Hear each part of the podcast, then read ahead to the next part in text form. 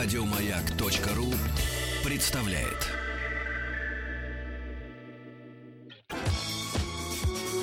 По заказу Гостелерадио. Семидесятники.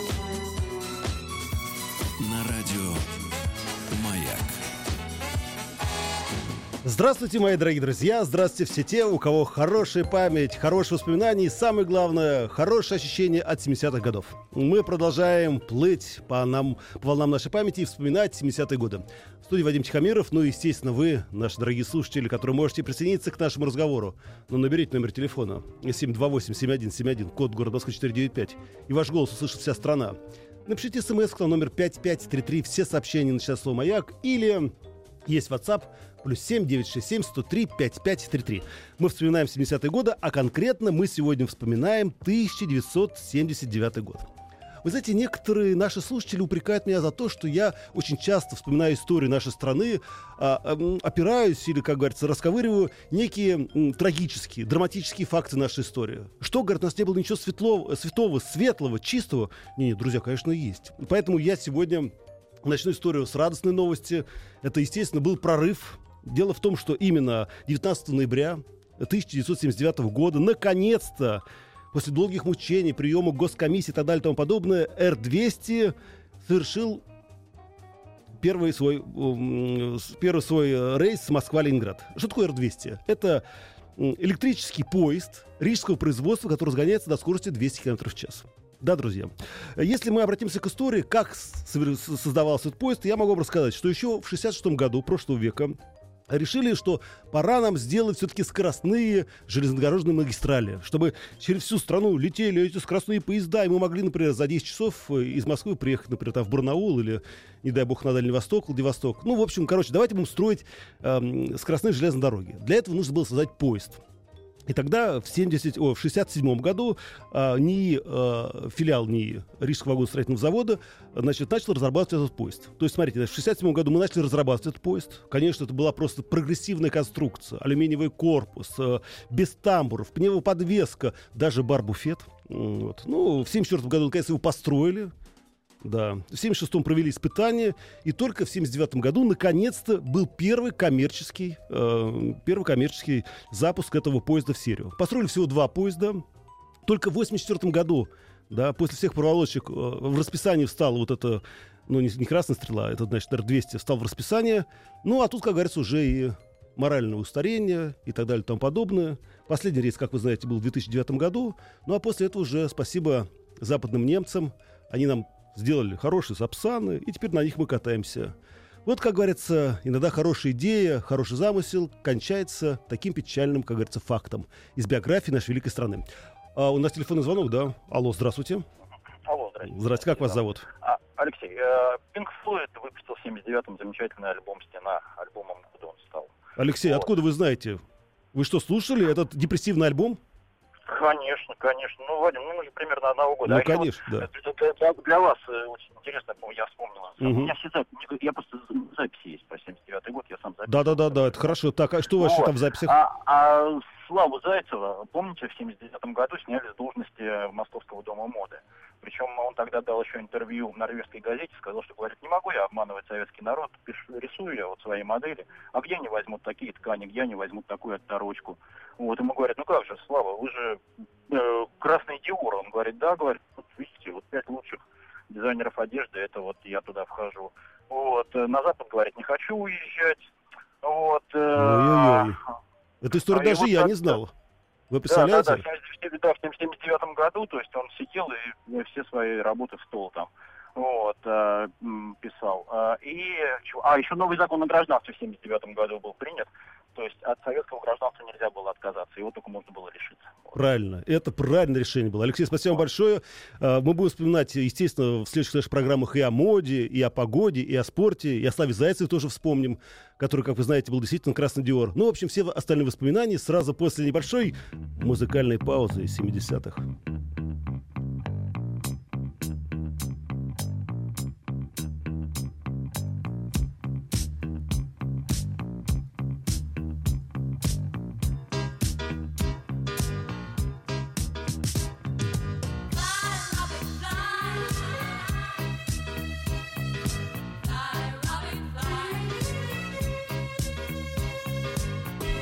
Продолжаем вспоминать 70-е годы. Сегодня у нас 79-й год, и вы тоже должны вспоминать. У вас же хорошая память, я прям слышу это, чувствую.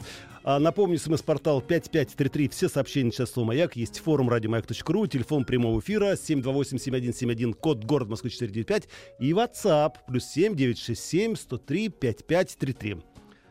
А, так, ну что же, давайте посмотрим.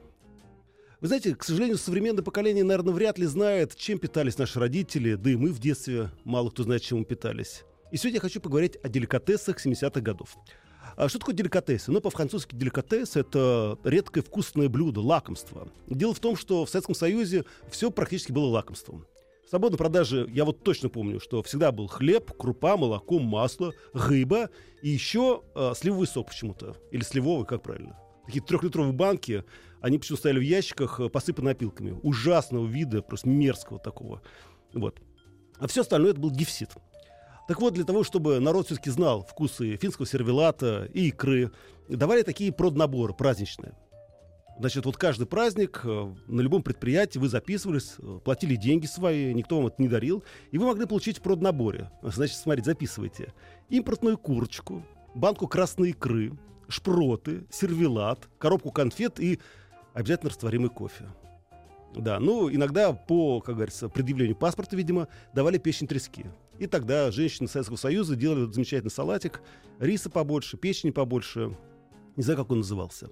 И самое главное, вы знаете, единственное, что вот из деликатесов было в широкой продаже, даже я помню в детстве, это ананасы. Я до сих пор не могу забыть э, витрина, в ней колбаса отдельная, докторская, еще какая-то, и сверху ананас. Дело в том, что Ананас почему-то народ не ел. Но самое главное, они были незрелые. Но был хороший способ для того, чтобы ананасы дозрели, как говорится, в живом эфире. Для этого их обертывали в газету и клали на шифоньер. Если, конечно, не забывали потом. И все, случалось праздничное событие. К Новому году у вас был спелый ананас. Друзья, все остальные воспоминания ваши сразу, ну сразу-сразу.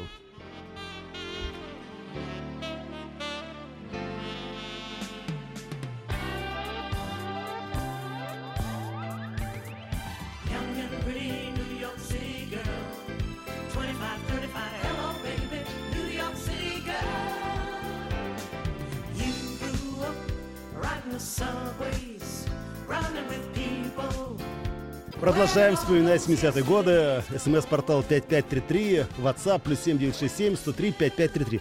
Давайте быстро посмотрим, что вы нам пишете. В мае 79 -го года выходит мой любимый триллер «Чужой» Ридли Скотта. Конечно, в СССР мы этот фильм смотреть не смогли. Увидели его гораздо позднее, где-то в конце 80-х, в видеосалонах. Было очень страшно, да. А в 79 году Эльдар Александрович Рязанов снял фильм «Гараж», который пролежал на полке до 87 -го года. Да, действительно, это было так. А, клиническая смерть Владимира Высоцкого 25 июля 79 года. М-м. А, самое страшное в 79 году это войск в Афганистан довелось побывать в районе Шинда... Шид... Шинданда, простите, погибшим светлая память, выжившим земной поклон Дмитрий, 49 лет. Да, Дмитрий, к сожалению, это действительно так. Я решил сегодня, честно говоря, хотя обещал опустить пока эту историю, а потом расскажу как-нибудь попозже. И еще. А мне посчастливилось прокатиться на Р-200, причем в обычном вагоне билетов не было, и пришлось ехать в люксе. Зыка Ребза. Какие знакомые слова. У нас телефонный звонок. Здравствуйте. Алло, слушаю вас. Здравствуйте. Здравствуйте, как вас зовут? Алексей. Здравствуйте, Алексей. Ну, что у вас интересного было? Это выход альбома группы ЭЛО в 79 году Discovery. Да вы что? Скажите, пожалуйста, а как вы в 79 году могли услышать эту группу? Тем более у нас, в нашей стране, где в это время Александр Пахмутов и Алла Пугачева правили балом. Ну, так слышал. Да? Ну и как вам понравилось? Очень. До mm. сих пор нравится. Хорошо, Кстати, Алексей. была передача Виктора Татарского на всех широтах. Да, Виктор Татарский, кстати, великий голос. Кстати, там звучало эта музыка. Спасибо большое, Алексей, за ваши воспоминания. Ну что же, мы двигаемся дальше по 79 году. Кстати, о Викторе Татарском тоже надо будет как-то замолвить слово. Замечательный диктор. По-моему, до сих пор работает. Я слышал, как он читал в свое время «Мастер Маргарита» в зале Менчаковского. Но это совсем другая история.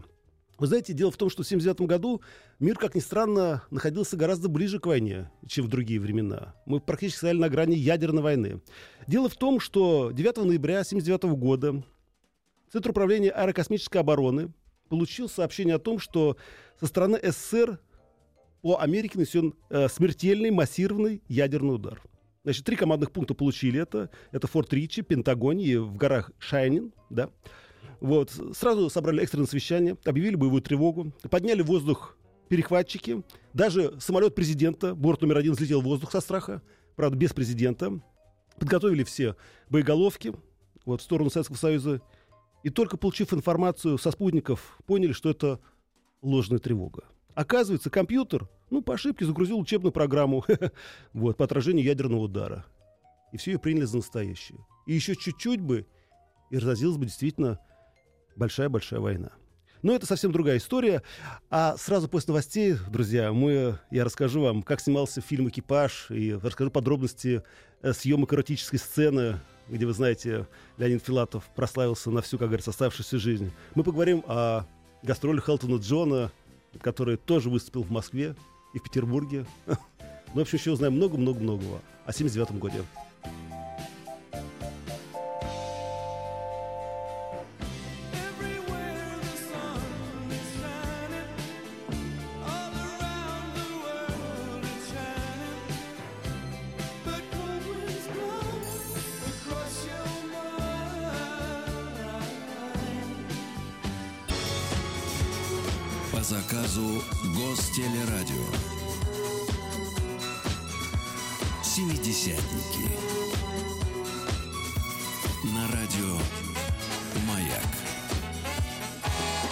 Итак, дорогие друзья, в студии Вадим Тихомиров, и мы продолжаем вместе с вами вспоминать 79 год прошлого века. Я Напоминаю, вы можете а, писать ваши мысли на смс-портал 5533. Все сообщения сейчас слово «Маяк». Есть форум радиомаяк.ру, телефон прямого эфира 728-7171, код Москвы 495, ну и WhatsApp плюс 7 967 103 5533. Что вы пишете?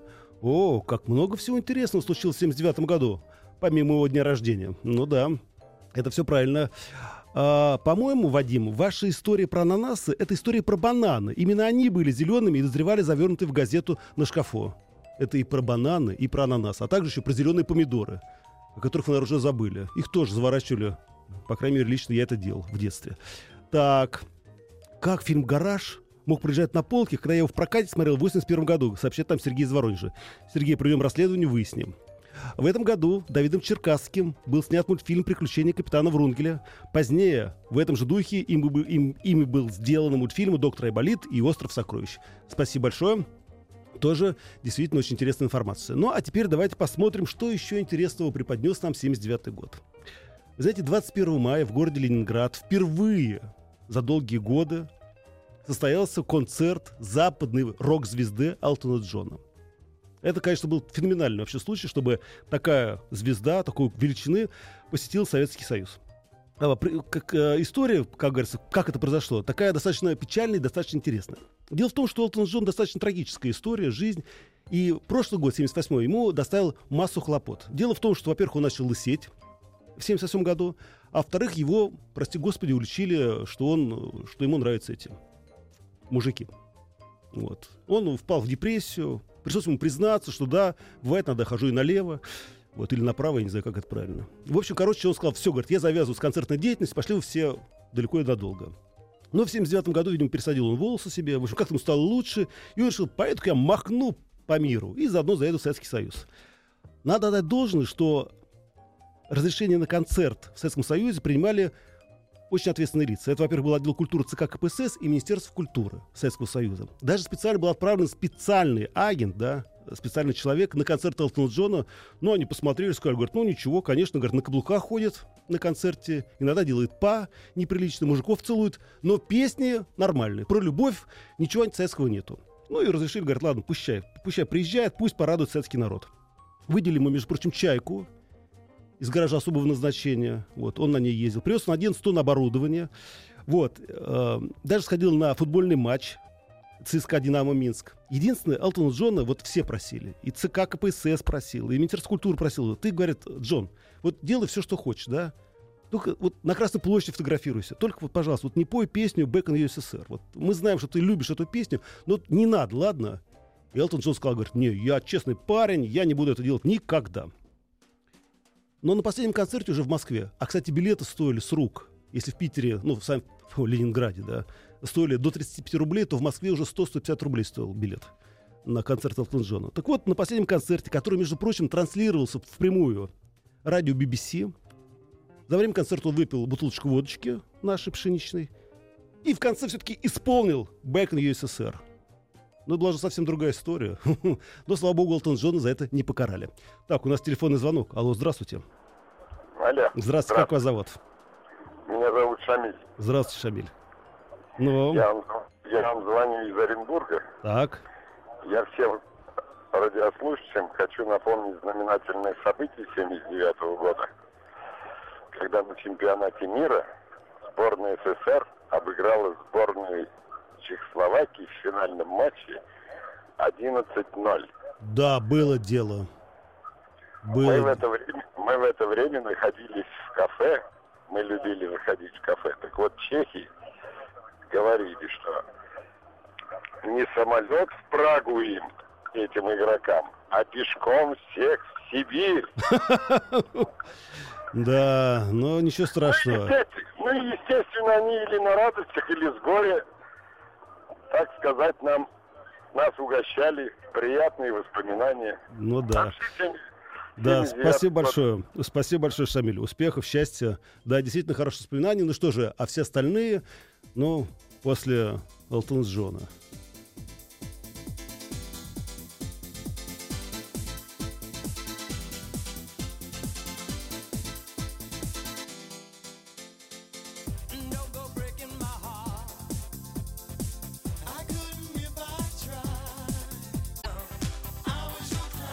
Clown. Ну, не знаю, пел ли Элтон Джон эту песню в Ленинграде, в Москве, но, но явно пел. Ну что же, давайте дальше вспоминать 79 год. И вот здесь пришло сообщение. Вадик, привет. В 79 году под магазином Лейпциг цыгане мне продали одни джинсы Левис, разрезанные пополам, вот как двое. Ну, нехорошее слово. Последние деньги отдал за несбыточную мечту Владимир Ростов-на-Дону. Да, было дело, дорогие друзья. И вот еще одна история, которая произошла в 79 году. Но вначале я расскажу о том, что было за год до этого события. В 1978 году в городе Лепель, Белоруссия, с места швейной фабрики после рабочего дня вышла Антонина по мужу Гинзбург, контролер по качеству. В это время из окна за ней наблюдали сотрудники КГБ и свидетельница ее преступления во время оккупации времен Великой Отечественной войны. Она сказала «да». Это Антонина Макарова, Тонька-пулеметчица. Дело в том, что Антонина Макарова-Парфенова родилась естественно, в советской стране. Потом при выдаче паспорта имя ее перепутали. Она стала Антонина Макаровна Макарова. В 1941 году стала санитаркой, Вяземской операции, плен, бежала. Оказалась на территории Локотской или Локотской республики в деревне Локоть. Это было такое объединение. Немцы решили, что давайте сделаем такую автономную республику, пусть они сами разбираются, а мы будем сверху руководить. Вот. Территория была такая, не маленькая, с Бельгией. Так вот, в республике самоуправления, значит, которая была под немцами, она стала говорить о том, что советская власть это плохо, и вступила в вспомогательную полицию. После чего ей выдали пулемет «Максим», и она расстреливала всех. Партизан, пособников партизан, семьи партизан. В общем, кого надо, того и стреляли. Иногда в день она по три раза доставала свой пулемет «Максим» и убила в общей сложности полтора тысячи человек. Когда советские власти подошли к этой Локотской республике, она вместе с немцами бежала, потом нашла военный билет, подделала его, вышла замуж за солдата Виктора Гинзбурга и вернулась на родину, в город Лепель, это родина мужа. Там родила двух девочек, и остальное расскажу чуть попозже. По заказу Гостелерадио. Семидесятники. На радио Маяк. Итак, дорогие друзья, я продолжаю рассказ про Антонину Макарову, Тоньку-пулеметчицу, которая в годы Великой Отечественной войны расстреляла наших советских граждан, полторы тысячи человек. Ее, между прочим, расстреляли 11 августа 1979 года. Так вот, я рассказываю историю дальше. Короче, после войны она вышла замуж, сменила фамилию, уехала в этот город Лепель, жила вместе с мужем, работала на швейной фабрике. Все было, в общем, хорошо. И она совершенно сп- успокоилась, совершенно считала, что все будет нормально, все будет хорошо. А в это время ее искали. Искали ее долго. Но так как она три раза меняла фамилию, да, потому что то Парфенова, то Макарова, то, значит, теперь она Гинзбург, ее не могли найти. И вы знаете, как ее вычислили? Вы очень удивитесь. Дело в том, что у нее был родной брат, подполковник, который жил в Москве. И вдруг он решил поехать за границу.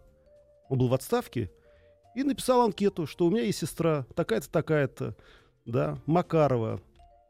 А сам он был Парфенов. Естественно, что КГБ заинтересовалось, как так у полковника Парфенова сестра родная Макарова, начали выяснять, и в конце концов вышли на нее. В город Лепель привозили несколько раз людей, которые были очевидцами этих расстрелов, и все они указывали на нее. В конце концов, очередной раз она вышла со своей фабрики, к ней подъехала машина, ее арестовали, она просила закурить. Она была полностью уверена, что ей дадут максимум три года, потому что уже прошло 40 лет почти с того времени. Но ее расстреляли. Муж очень долго писал письма, потому что мы не говорили о том, за что арестовали его жену. В конце концов, ему сказали, тогда он собрался с двумя дочками, уехал навсегда. И, как говорится, следы его теряются в истории. Но это еще раз доказывает и показывает, что любое негодное действие рано или поздно получит свою оценку, и человек получит наказание. Ну ладно, не будем о грустном, и давайте напоследок что-нибудь веселое. А напоследок это, конечно, фильм «Экипаж». О, фильм «Блокбастер», который, как вы знаете, потряс устой советского телевидения и кинематографа, потому что это был первый блокбастер, первые натурные съемки, первый фильм экшен, ну, естественно, первая сексуальная сцена. Начнем с того, что главную роль в этом фильме должен был игра- играть Олег Даль, и уже сняли несколько сцен, правда, зимой, в неотапливаемом Ту-154, и вдруг он отказался от роли, сказал, что он больной, и на самом деле, скорее всего, было так. В общем, срочно нашли замену, пригласили Леонида Филатова, которого хотели попробовать, ну так, на всякий случай. И он отказался, потому что знал, что не переиграет Даля. Так вот, надо отдать должное Леониду Филатову, что он позвонил вначале Олегу Далю, узнал, почему тот отказался от роли, и, поняв, что это не интрига, согласился. А вот по поводу первой эротической сцены, это, конечно, все очень весело. Дело в том, что Александр Яковлева и Леонид Филатов должны были сниматься в пыльном павильоне, естественно, под взглядами софитов, осветителей, операторов и так далее и тому подобное. Короче, снимали ночью, чтобы народу шастало поменьше, ну а утром отдали на проявку. И после этого тут же директору Мосфильма Сизову пришел донос, что Александр Наумович Мета снимает порнографический фильм, сексуальные оргии, в которых, видимо, принимает участие сам, вот, за государственный счет. И фильм хотели запретить. Тогда Сизов вызвал Александра Митто, вызвал съемочную группу и попросил принести все материалы отснятые. Долго изучал, ну а потом, как говорится, промокнув платком лоб, сказал, говорит, ну, конечно, естественно, что многие сцены, многие факты, многие кадры, многие движения не соответствуют нашей советской эстетике, но мы верим в режиссера, что он приведет это все в соответствии с нашими этическими нормами. И эта сцена вошла в фильм. Друзья, ну, на этом на сегодня я замолкаю. Конечно, в этом году вышел фильм «Москва слезам не верит», «Шерлок Холмс», и, как вы уже говорили, фильм «Гараж», и «Осенний марафон», между прочим. Но это все уже, как говорится, в прошлом. И на самом деле в этом году еще, мне кажется, если бы его не было, не было бы у нас тогда Comedy Club. В этом году родились Тимур Родригес, Михаил Галустян, Дмитрий Хрусталев, Павел Воля и примкнувший к ним Виктория Боня. А вот ушли Мэрик Пикфорд, легендарная актриса, Константин Симонов и Николай Гриценко, которого вы помните по роли генерала в сериале «17 мгновений весны». Ну все, до завтра. Вспоминайте, пишите, что вы хотите услышать. Завтра встретимся. Пока. Еще больше подкастов на радиомаяк.ру.